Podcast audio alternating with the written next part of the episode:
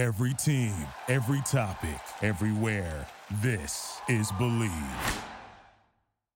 We're back here on Soralo Sports Talk, and joining the show now, he's one of the greatest coaches in the history of college basketball, a three time national champ and basketball Hall of Famer. It's Jim Calhoun. Coach, thanks so much for joining the show. Good morning, Joe. I hope you're doing well. I'm not doing bad at all, except for the fact that you and I know I struggled with the uh, modern technology kind of thing. You know, be face to face with people. Well, no, it's you know, I'm getting kind of used to being all over the place, but uh, setting the whole thing up isn't my strength exactly. I mean, coach, I know you're used to 20, 30 years of face to face press conferences. I'm sure now in this era of Zoom, it takes some adjusting for everyone. The only good thing you can shut it off. I mean, absolutely. I, I, I, you, you could ask a reporter to leave, but they probably won't. but that's, you know, here you can hit a button. That's a good point. You know, I'm going to tread lightly now that you just mentioned that. Okay. Um, Coach, I, I want to start with your return to coaching. You, you ended about a six year retirement to become the inaugural head coach at the University of St. Joseph, a D3 school in Connecticut. Why, after such an incredible career, after a Hall of Fame career at Northeastern and UConn, why the move to D3 after retirement? Well, it wasn't a move to D3 per se. What it was is, is I was doing ESPN for five years. Mm-hmm. A whole bunch of Big Ten games, so I'd get together with uh, Tommy Izzo and other guys that are friends of mine, John Beilein, et cetera. And maybe go out for a meal the night before. I mean, great stuff. Then I'd go to shoot arounds. Then I'd maybe the day before I had gone to practice, go to the game, get my car, and say, geez, that was really good, exciting. Maybe like seeing the game played well, whatever it may be. And I realized that here I am, all these years in the game, and I wasn't in the game any longer. I didn't have I didn't have any uh, sweat in the game. I had no equity in the game, and I missed it. And I missed uh, watching my guys grow, watching the guys that we had develop away from the court. With that said, um, a friend of mine at St. Joe's asked me, former athletic director, would I help him pick a coach? And we went through a month of that. And finally, he said, someday you talk like you'd be the coach. I said, no, no way. And then I met Rhona Free, Dr. Free, our uh, president. And she said, I said, well, I'll come to help. I'll come to help you in the first year, basketball, whatever we, we call myself consultant. And, you know, three months later, I was coaching and here I am. and the rest is history. Incredible. Like Coach, for you, what's been the biggest adjustment moving from a D1 powerhouse to the inaugural team at a D3 school? Well, after my paycheck, uh, you know, the, uh, the, the Catholics, and I'm a Catholic, take a vow of poverty and mm-hmm. expect all the others who work for them to do the same.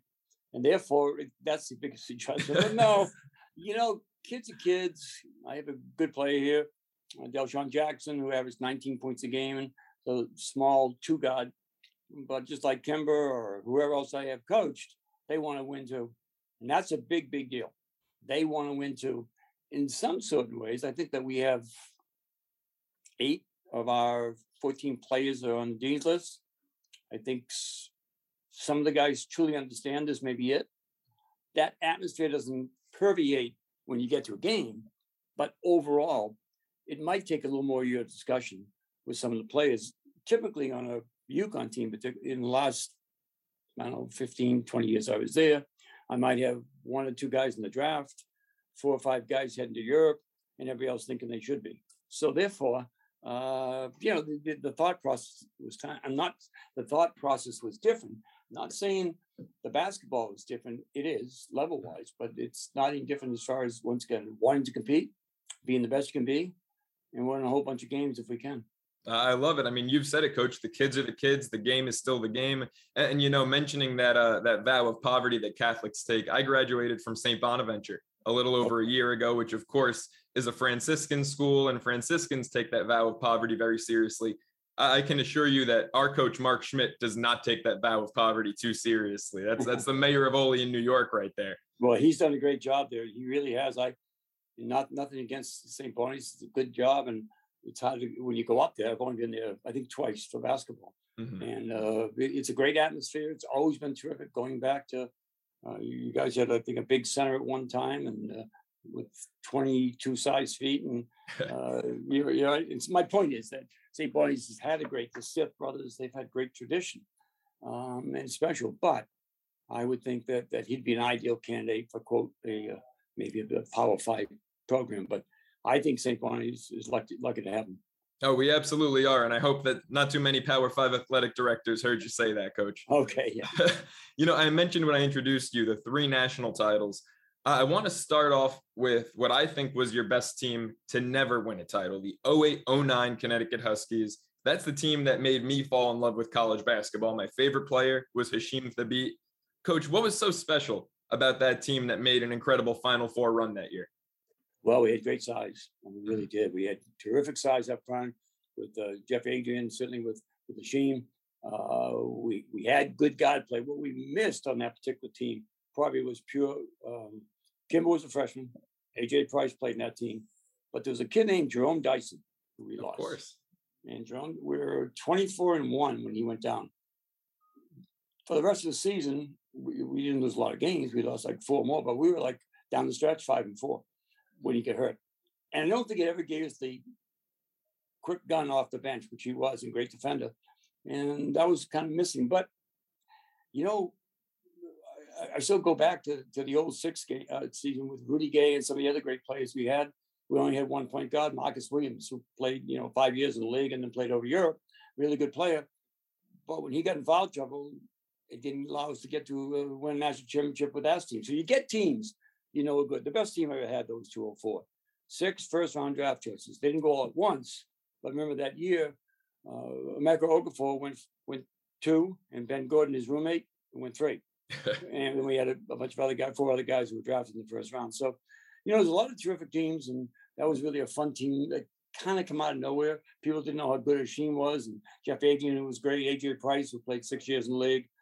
Kemba Walker obviously has, has proven he was pretty good himself. And anyways, bottom line is uh, you go through the season, and yet the 11 season, our last national championship under my coaching, but the, our third, um, it didn't seem like you're going to have seven freshmen, a couple sophomores, and, and Kemba. And I say and Kemba, which should have been Kemba and, you know, yeah. because he just had a great season, but more importantly, he had a great 11 game run.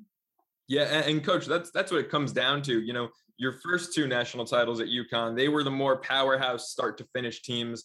But that last one, having to play on the first day of the Big East tournament, which you know to me is more grueling and more taxing on the body than the NCAA tournament. You know, you had to play five games in five days against essentially all tournament teams, I believe, except for your first day.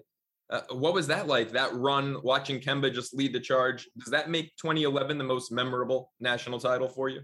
Well, they are, uh, you know, in Connecticut for many, many years, they wanted to make the tournament, wanted to get back and play, hadn't done that for 19 years. So we first made it in 99. And so that first championship in state was like magical. It really was. I, there was no place I could pump gas or just go any place, and, they would let me pump gas. I think, and they put it in for me. But no, I, I I think each one has its own significance. Ninety nine was a special team, thirty four and two. The uh, team with uh, the other guys that was really special. 204 is the best team I ever had.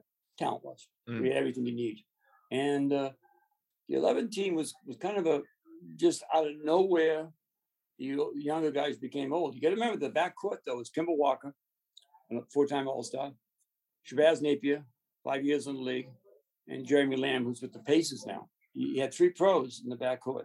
Even though two of them were young, under Kemba's leadership, that team became special, particularly during the tournament run. Yeah, I mean, look, it's been proven, you know, guard play is really what wins championships more often than not. And you've had incredible guard play. You know, looking at Kemba Walker and where he's at now, signing with the Knicks, agreeing to a buyout with Oklahoma City, which I think everyone can agree would not have been a good situation for him. What will Kemba bring to a Knicks team that is coming off its most successful season in arguably decades? Well, the only thing I'll say about about the fact of him being traded, uh, you remember the coach of uh, Oklahoma City, Mark Daigneault, mm-hmm. is a former manager of ours. He managed get his master's degree at UConn. Never the only way he touched the ball was put it in the rack or pass it to somebody. yeah, he's now an NBA guy. And you know, I agree with you eh, though, despite having a UConn guy there, Kevin needs to go to a win and during the time. He's proved everything else in his career. Now he has to prove he's healthy again. We've talked about that. He's doing rehab all the time. I have no question that I know one thing. I've never seen him so determined as to show people he's not done yet. Well, as a Knicks fan coach, that excites me to hear. I can't wait to see what Kemba brings to a team that, you know, was really missing a, a top-notch point guard. You know, our, our backcourt was our weakness this year, and I think that's why the Knicks got bounced so early in the postseason. So having Kemba there will be incredible. By the way, coach, just a, a little side note about that 2011 team. That was the yep. first time I ever won my bracket. Once I saw you guys steamroll through the Big East tournament, I, I, just I knew that three seed was going to go all the way. So well, to me, uh, you know, that was a fun season. It was a very fun season. I just think that it did prove to me after all the years of coaching that kids are so like I'm saying about uh, the University of St. Joseph's. Our kids were 26 and three. Uh, past year we only played five games. They were three and 2 mm-hmm. but but 26 and three because they wanted to win. And the more we won, the more we won. And I, it kind of it builds upon itself. But but you know I, I think the biggest problem with with the Arc was they they don't get easy hoops. Mm-hmm. Everything has to be work. The best player at six foot eight, now whatever he is, has to go out on the wing and create. With Kemba, that won't happen. Yeah, no, ab- absolutely not. Hey, coach, you know, I, I want to kind of circle back to that 0809 team that I had mentioned before. Like I said, the first college basketball team that I really remember watching and falling in love with. Hasheem Thabeet. He was one of the best players in the country that year. He was, I believe, the second pick in the draft to Memphis. Why didn't he work out at the next level? Whole bunch of reasons, but the dominant reason came along at the wrong time. Should have asked his mother to have him 10 years before mm-hmm. because he became what isn't doesn't exist in the NBA anymore. Well, you know, he's big, he can seven foot two, 265 and mean, block shots, can rebound, score on the basket. Name someone in the league today that is quote limited by the fact they can't pass from deep, make from deep, and maybe go by it from deep. Every big guy has to have a three point shot, has to have three point ability at least to spread five. And I've talked to some of the guys in the NBA, um, and they said he was a, I mean, he was a, a you know, a, a, a, antique. He was what the game was, not what the mm-hmm. game was going to be. And for that reason, I said, I, I almost can't think Noel a little bit, but I'm trying to think of guys now playing in the league who are like him. And he got caught up in the fact the game was changing and he wasn't equipped. That wasn't who he was. But, uh, you know, he's done all right. He got four or five years in the league, in China and a few other places. I would like to see him last longer because the job he could do of protecting the rim and getting rebounds and blocking shots, he did that very well. No, he was amazing to watch. You know, he reminds me almost uh, of another guy that you've coached who has had a successful career in the league, Andre Drummond, who, you know, has led the league in rebounding three or four times, has had on paper what looks like a great career and just signed a contract for the league minimum because he's an old school center and he's not the direction that the game is going in. If he had a jump shot, a three pointer, it'd be entirely different. Mm-hmm. You know, it's kind of funny because that's the root of the game is, is to get to the rim either by pass or, or by dribble uh, and yet today's game is they do all the analytics and tell you how much better it is. You know, guys will kid me say, "Coach, I took that shot because uh, I was open. They didn't play me. They know exactly what I know. That's why you get the shot open." and, and my point, they have a good scouting report. And I and I guess very simply, you see shots sometimes thrown up, and I'm it's not something I three points are great, but but I I think only three point shooters should be shooting them much more. Now everybody's you know it's kind of like. Uh, my son used to talk about his kindergarten teacher has free activity, you know, do what you want to do. And I think that's uh, it's too much free activity for me. And the uh, bottom line is, I think 100% right. Now, Andre, physically, though, is uh, he did things his freshman year. excuse me, averaged about 12 points, about 10 rebounds, but he wasn't ready. My point being is that he could do things that I never had people, Rudy Gay, him, I had some athletes that did some special things. And, you know, he still, I think, with the right team, is a piece for somebody. Mm-hmm. I, I couldn't agree more. I mean, I think that he he should be so much better off than being a backup in Philadelphia. I think Andre Drummond is a starting center in this league, and hopefully he has a good year off the bench and then goes and gets starting center money somewhere else moving forward. Well, he's already made 125 million, so we're not going to. But who's any, counting, right? yeah, but we're not. Well, we do. We do we wanted to get to the point where some of our kids, Ray Allen, for example, made 200 million. Mm-hmm. You can, Kemba is heading towards that. And my point being is, we did that for recruiting. We had a whole list of what each guy made. So a kid comes to us and we had, I think what the figure was 29 guys that were at least five years in the league. And that, by the way, was total of six McDonald's All Americans in my 26 years. So you go to Kentucky, which has nine now, mm-hmm. gives you an idea that we, we we were more into developing plays and keeping them for longer. We only Andre, by the way, is the only one done we had, which is unusual in this day and age. But anyway, getting yeah. back to the the purpose, the game is changing, and parts of the game I love, um, the competition I love, um, and uh, but it's a it, it, you're right, it's a different game. No, it absolutely is. And coach, uh, what I want to leave on is, you know, I mentioned that your UConn team is what helped me fall in love with college hoops. I got a lot of crap from a lot of people because growing up, I was a I was a UConn fan and a St. John's fan, being from Long Island. So people always gave me a hard time. How could you root for two rivals? But I just loved everything Big East basketball. And well, you know, it's a special time, and I, I have said this a number of different times. I, I heard Jimmy Boeheim, a good friend, and uh, Jimmy would say, I, I love the ACC. It's great for us. Mm. Come on, Jim. You know it's not true. You know, and uh, uh, not that he doesn't love it, and his good friend Mike Krzyzewski, et cetera, Roy before he retired. But I, I, I have no doubt in my mind, none, that we saw, like you see in the Southeast Conference between LSU and Alabama and so on in football. You saw in basketball. You know, in 2011, people have no idea. They say we want to have two or three teams come out of our conference. We only had 11 that year. Yeah. 11. That may never happen again. And all of them were good. And I just think we say the, and the coaches weren't drinking water and getting their hair fixed and looking at notes. They were coaching in a different sort of way. Yeah. Louis, one of my favorite characters of all time. Big John, who, when I tried out for the Celtics, was my roommate. God rest his soul. And you go through the um, characters. we had characters, and we had we had a special, special time. And you, as a young guy, probably know that. You go to the Big East tournament, and there was wasn't many things better in basketball anywhere, anytime.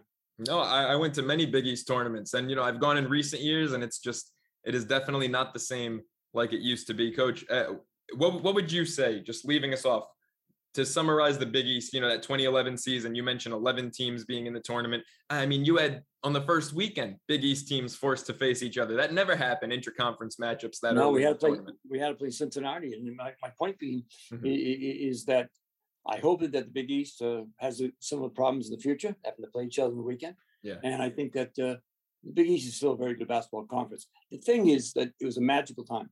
Mm-hmm. Everything was magical. I I still remember going back to the hotel eight or nine blocks walking afterwards, my wife and family. Then people on the street still talking about games they just saw. And it was, as I said, magical, special. And uh, for a guy who loves basketball, it was a great, great time. Well, I hope it gets back there. Coach, best of luck with your upcoming season. And thank you so much for joining us here on Soralo Sports Talk. Thank you, Joe. My pleasure. Thank you for listening to Bleav. You can show support to your host by subscribing to the show and giving us a five star rating on your preferred platform. Check us out at Bleav.com and search for B L E A V on YouTube.